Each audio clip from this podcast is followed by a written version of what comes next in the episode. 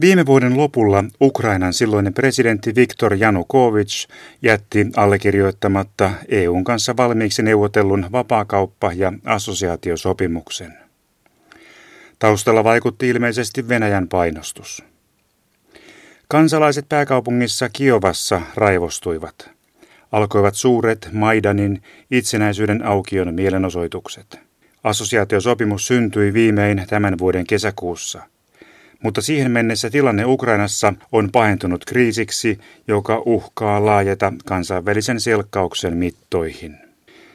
Vasil Hemenets syntyi 44 vuotta sitten Ukrainan läntisimmällä rajalla Ushorodissa, seudulla missä Slovakia ja Unkari rajautuvat Ukrainaan.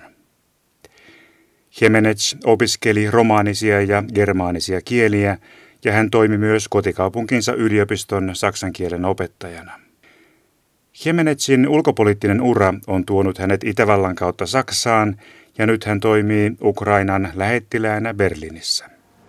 Zu leben ist jetzt mal nicht einfach. Tällä hetkellä ukrainalaisena eläminen ei ole yksinkertaista, johtuen tilanteesta Itä-Ukrainassa. Se, mikä ukrainalaisille on tärkeää, minkä varassa he nyt elävät, on toivo toivo rauhasta ja paremmasta elämästä tulevaisuudessa. Meille on toki selvää, että se hyvä tulevaisuus on vielä erittäin pitkän tien päässä. Ja se tie tarkoittaa ensimmäiseksi rauha, toiseksi uudistukset, taloudelliset, sosiaaliset ja rakenneuudistukset. Ja sen tien loppupäässä on Euroopan unionin jäsenyys. Oliko tämä kaikki millään tavalla ennakoitavissa? Aavistetteko vuosi sitten, että se, mikä on levinnyt maailmanlaajuiseen tietoisuuteen Ukrainan kriisinä, että kaikki tämä olisi mahdollista? Die Situation, die wir jetzt mal als die es wird von Ihnen, von Ihren Kollegen, Journalisten, von einigen Politikern Tämä tilanne, mitä journalistit ja jotkut poliitikot kutsuvat Ukrainan kriisiksi, ei oikeastaan ole Ukrainan kriisi. Kyseessä on venäläinen hyökkäys Ukrainan kimppuun. Kyllä minä osasin sitä myös odottaa, koska jo vuosi sitten elosyyskuussa, kun Ukraina suunnitteli EUn kanssa solmittavan assosiaatiosopimuksen allekirjoittamista, niin jo silloin näimme, että Venäjä reagoi voimakkaasti. Jo vuosi sitten alkoi ukrainalaisten tuotteiden boikotti Venäjällä. Me siis arvioimme, että taloudelliset tai energiapoliittiset, sanoisinko toimenpiteet Venäjän taholta ovat mahdollisia – mutta koskaan emme olisi voineet kuvitellakaan, että Venäjä tällä tavalla sotilaallisesti hyökkää Ukrainaa vastaan. Yhteistyösopimus oli meille väline Ukrainassa aluillaan olevien muutosten edistämiseksi. Maamme jälleenrakentamisen lista on pitkä. Poliisi- ja oikeuslaitos sekä talouden reformit ja liberalisointi. Vasta nyt olemme erittäin pitkän ja vaikean tien alussa itsenäisessä Ukrainassa – mutta nyt meillä on joka tapauksessa suunnitelma viimein kesäkuussa 2014 allekirjoitetun assosiaatiosopimuksen muodossa. Me ukrainalaiset olemme todennäköisesti viimeiset Euroopan integraation todelliset entusiastit. Tällä viittaan viime EU-parlamenttivaalien eurokriittisiin tuloksiin. Heinäkuun puolivälissä tapahtuneessa malesialaisen matkustajakoneen alasampumisessa kuoli huomattava määrä Alankomaiden ja muidenkin EU-maiden kansalaisia. EU-maat eivät enää voineet pysyä poliittisesti syrjässä. Heinäkuun lopulla Euroopan unioni ja Yhdysvallat ottivat käyttöön kolmannen vaiheen Venäjä-pakotteet. Was wäre, wenn nicht dieser Absturz jetzt mal mitä jos tätä lentokoneen alasampumista ei olisi tapahtunut? Eurooppa olisi jatkanut edelleen keskustelua ja keskustelua. Toivottavasti ymmärrätte minut oikein. Totta kai lentokoneen alasampuminen oli kaikkine uhreineen minustakin aivan hirvittävä tragedia. Mutta tällainen kauhea tapaus avasi viimein Euroopan silmät näkemään, mitä Ukrainassa todella tapahtuu että nämä separatistit eivät todellakaan ole alueidensa autonomian tai venäjän kielen puolesta taistelijoita – ne ovat Venäjältä ja Moskovasta tuettuja terroristeja. Muuten Venäjän internetissä on nähtävissä puhelinnumeroita ja ilmoittautumispaikkoja myöten ohjeet, minne soittaa ja ilmoittautua, jos haluaa Ukrainaan taistelijaksi. Ukrainassa nämä nettisivut eivät toimi, mutta venäläisillä puhelimilla ja venäläisissä matkapuhelinverkoissa voitte soittaa ja ilmoittautua. Tästä luvataan maksaa 250 dollaria päivässä. Älkää vain sanoko minulle, etteikö Venäjän poliittinen johto tiedä tätä, ja että Putin ihan oikeasti haluaa rauhaa Ukrainaan. Ovatko uudet Venäjää vastaan suunnatut talouspakotteet tehokkaita? Toimivatko ne Ukrainan kriisin ratkaisemiseksi? Kyllä, totta kai sanktiot toimivat, mutta sillä edellytyksellä, että EU pysyy yhtenäisenä. Ei se käy, että yksi jos toinenkin maa etsii kiertoteitä jatkaa talousyhteistyötä Venäjän kanssa. Kun kerran sanktioista on sovittu, niin niistä täytyy pitää myös kiinni. EU on tästä pitävyydestä vastuussa. Meille ei kysymys ole niinkään itse talouspakotteista sellaisenaan.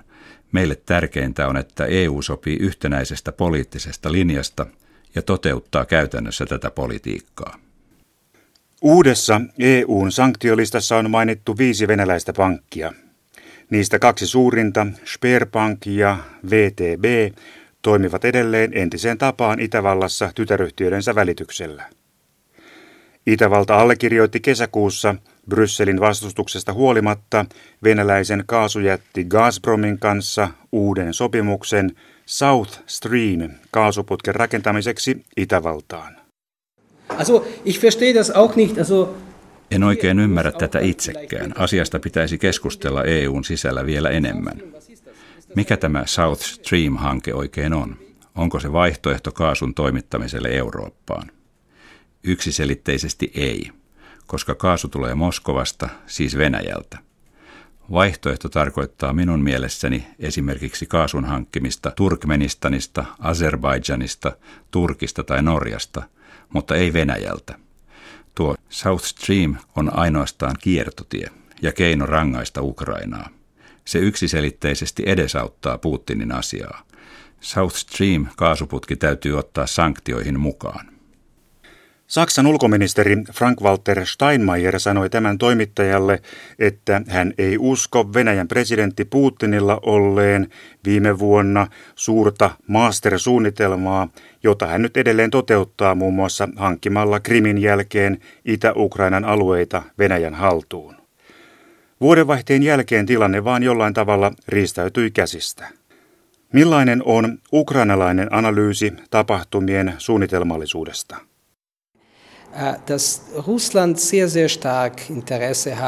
Venäjä halusi ehdottomasti, että Ukraina liittyy jäseneksi entisistä neuvostotasavalloista koostuvaan euroasialaiseen unioniin. Putin itse on sanonut selvästi, että Neuvostoliiton hajoaminen oli hänen elämänsä suurin tragedia. Se tarkoittaa, että euroasialaisen unionin avulla hän halusi perustaa uuden Neuvostoliiton. Tässä hän näki Ukrainan hyvin tärkeänä komponenttina – Putin joutui kuitenkin huomaamaan, että Ukraina ei missään nimessä halua olla mukana hänen unionissaan. Silloin Putin loi suunnitelman siitä, millä tavalla Ukrainaa pitää rangaista. Joko hyökkäämällä sinne suoraan tai horjuttamalla maan tasapainoa aiheuttamalla sekasortoa. Tarkoitus on siis lisätä epävakautta ja sekasortoa Ukrainassa ja estää siten Ukrainan mahdollisuudet kehittyä kohti eurooppalaista integraatiota. Ja tähän kuvioon sopivat viimeaikaiset tapahtumat Itä-Ukrainassa. Nyt kysytään, onko kaikki Putinin kontrollissa vai ei. Hän on sentään Venäjän presidentti, eli kyllä hän voi tehdä ihan mitä haluaa. Putin voisi siis rauhoittaa tilanteen ja estää separatistien taistelujen jatkumisen, jos niin haluaisi. Kun kansakunta on murroksessa, niin kysymys identiteetistä nousee keskeiseen asemaan. Mitä ukrainalaiselle identiteetille on viime kuukausien aikana tapahtunut? Äh, ich möchte Ihnen sagen, dass die Frage der Identität Kysymys identiteetistä on ukrainalaisille hyvin monimutkainen juttu, sillä ukrainalainen identiteetti merkitsi neuvostoaikoina riskiä. Se merkitsi vaaraa. Monet ukrainalaiset vietiin Siperiaan. Heidät pidätettiin, koska he tunnustivat Ukrainan kieltä, kulttuuria tai identiteettiä mikä oli kiellettyä, koska Neuvostoliitossa, Moskovassa, sellainen luokiteltiin nationalismiksi. Itä-Ukrainan tilanteen valossa oikeastaan vasta nyt Ukrainan kansakunta ja ukrainalaiset identifioituvat yhtenä kansana. He tunnustautuvat yhden Ukrainan kannattajiksi, olivat he sitten länsi- tai itä-, pohjois- tai etelä-ukrainalaisia. Millä tavalla ukrainalaisten yhtenäisyys näkyy? Voitteko mainita esimerkkejä? Esimerkiksi Ukrainan presidentti Petro Poroshenko valittiin tehtäväänsä jo vaalien ensimmäisellä kierroksella. Poroshenko sai kaikilla äänestysalueilla enemmistön äänistä. Se on jo osoitus siitä, että ukrainalaiset toivovat rauhaa ja haluavat tukea yhtenäisyyttä presidentin välityksellä. Ein anderes Beispiel. Wenn wir jetzt die Situation, die, die Toinen esimerkki. Kun nyt katsomme tilannetta itäisessä Ukrainassa, missä sota on käynnissä, niin näemme, että separatisteja vastaan taistelevat kaikenlaiset ukrainalaiset. Mukana on kansalaisia, jotka edustavat kaikkia maan alueita, jopa eri kansallisuuksia. Mukana ukrainalaisissa joukoissa on siis muun muassa unkarilaisen vähemmistön edustajia, krimin tataareja ja jopa venäläisiä. Ukraina jakautuu kaikkiaan 27 alueyksikköön. Miksi Venäjäkriisin polttopisteiksi ovat nousseet juuri Luhansk ja Donetsk? Ensinnäkin on kysymys välittömästä naapuruudesta Venäjän kanssa. Venäjän yhteydet näihin alueisiin ovat erittäin aktiivisia. Zum Zweiten, ähm, Toisekseen Donetsk teollisuusalueena asutettiin oikeastaan vasta 1930-luvulla. Sinne tuli ihmisiä kaikkialta Neuvostoliitosta. Joukossa oli myös hyvin suuri joukko vankeja. Heidät lähetettiin sinne työvoimaksi alueelle perustetun teollisuuden kehittämiseksi. Meneillään olivat 30-luvulla tunnetuiksi tulleet teollistamisen viisivuotissuunnitelmat. Periaatteet olivat jo Leniniltä lähtöisin ja Stalin kehitti niitä edelleen. Suunnitelmaan tarvittiin suurta metalliteollisuutta ja sille työvoimaa. Jo tuolta ajalta lähtien eivät alueen asukkaat ole niinkään ukrainalaisia, vaan he ovat kotoisin vähän kaikkialta Neuvostoliiton alueelta. He eivät pidä itseään oikein ukrainalaisina. Siksi Donetskissa monet ovat niin kovasti Venäjämyönteisellä kannalla, mikä vaikeuttaa ongelmaamme. Olen käynyt pitkiä keskusteluja paikallisen nuorison kanssa. Heidän mukaansa alueella on venäläinen propaganda toisinaan hyvinkin voimakasta ja ihmiset ovat tälle alttiita. Toisaalta sukulaisuussuhteet ovat hyvin kiinteitä venäläisten kanssa. Eräs nuori harjoittelija kysyi minulta, että mitä haluat sanoa äidilleni Euroopan unionista. Äiti ei koskaan ole ollut Euroopassa. Hän ei tiedä, mitä Eurooppa tai EU tarkoittaa. Hän tietää vain ja ainoastaan sen, mitä hän joka päivä kuulee venäläisten viestimien kautta poliitikkojen sanomana.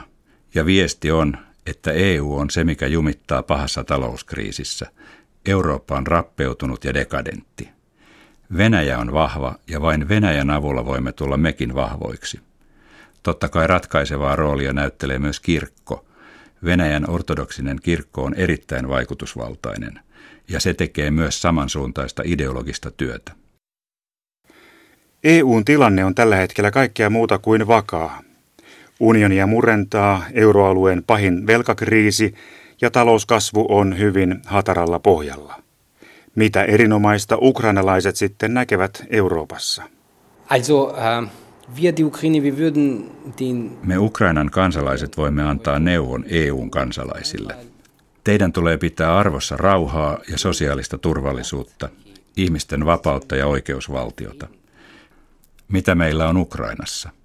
Me olemme erittäin vaikeassa taloudellisessa ja poliittisessa tilanteessa. Mitä meitä hyödyttää oletettu veljemme ja naapurimme Venäjä? Se käyttää tilaisuutta hyväkseen Ukrainan heikentämiseksi entisestään. Se ei ole EUn filosofia. Siksi sanon teille, meidän Eurooppa-innostuksellemme on hyvät perusteet. Siksi suosittelen eurooppalaisille kumppaneillemme, arvostakaa sitä vapautta ja taloudellista kehitystä. Ja kaikkein tärkeimpänä, arvostakaa rauhaa.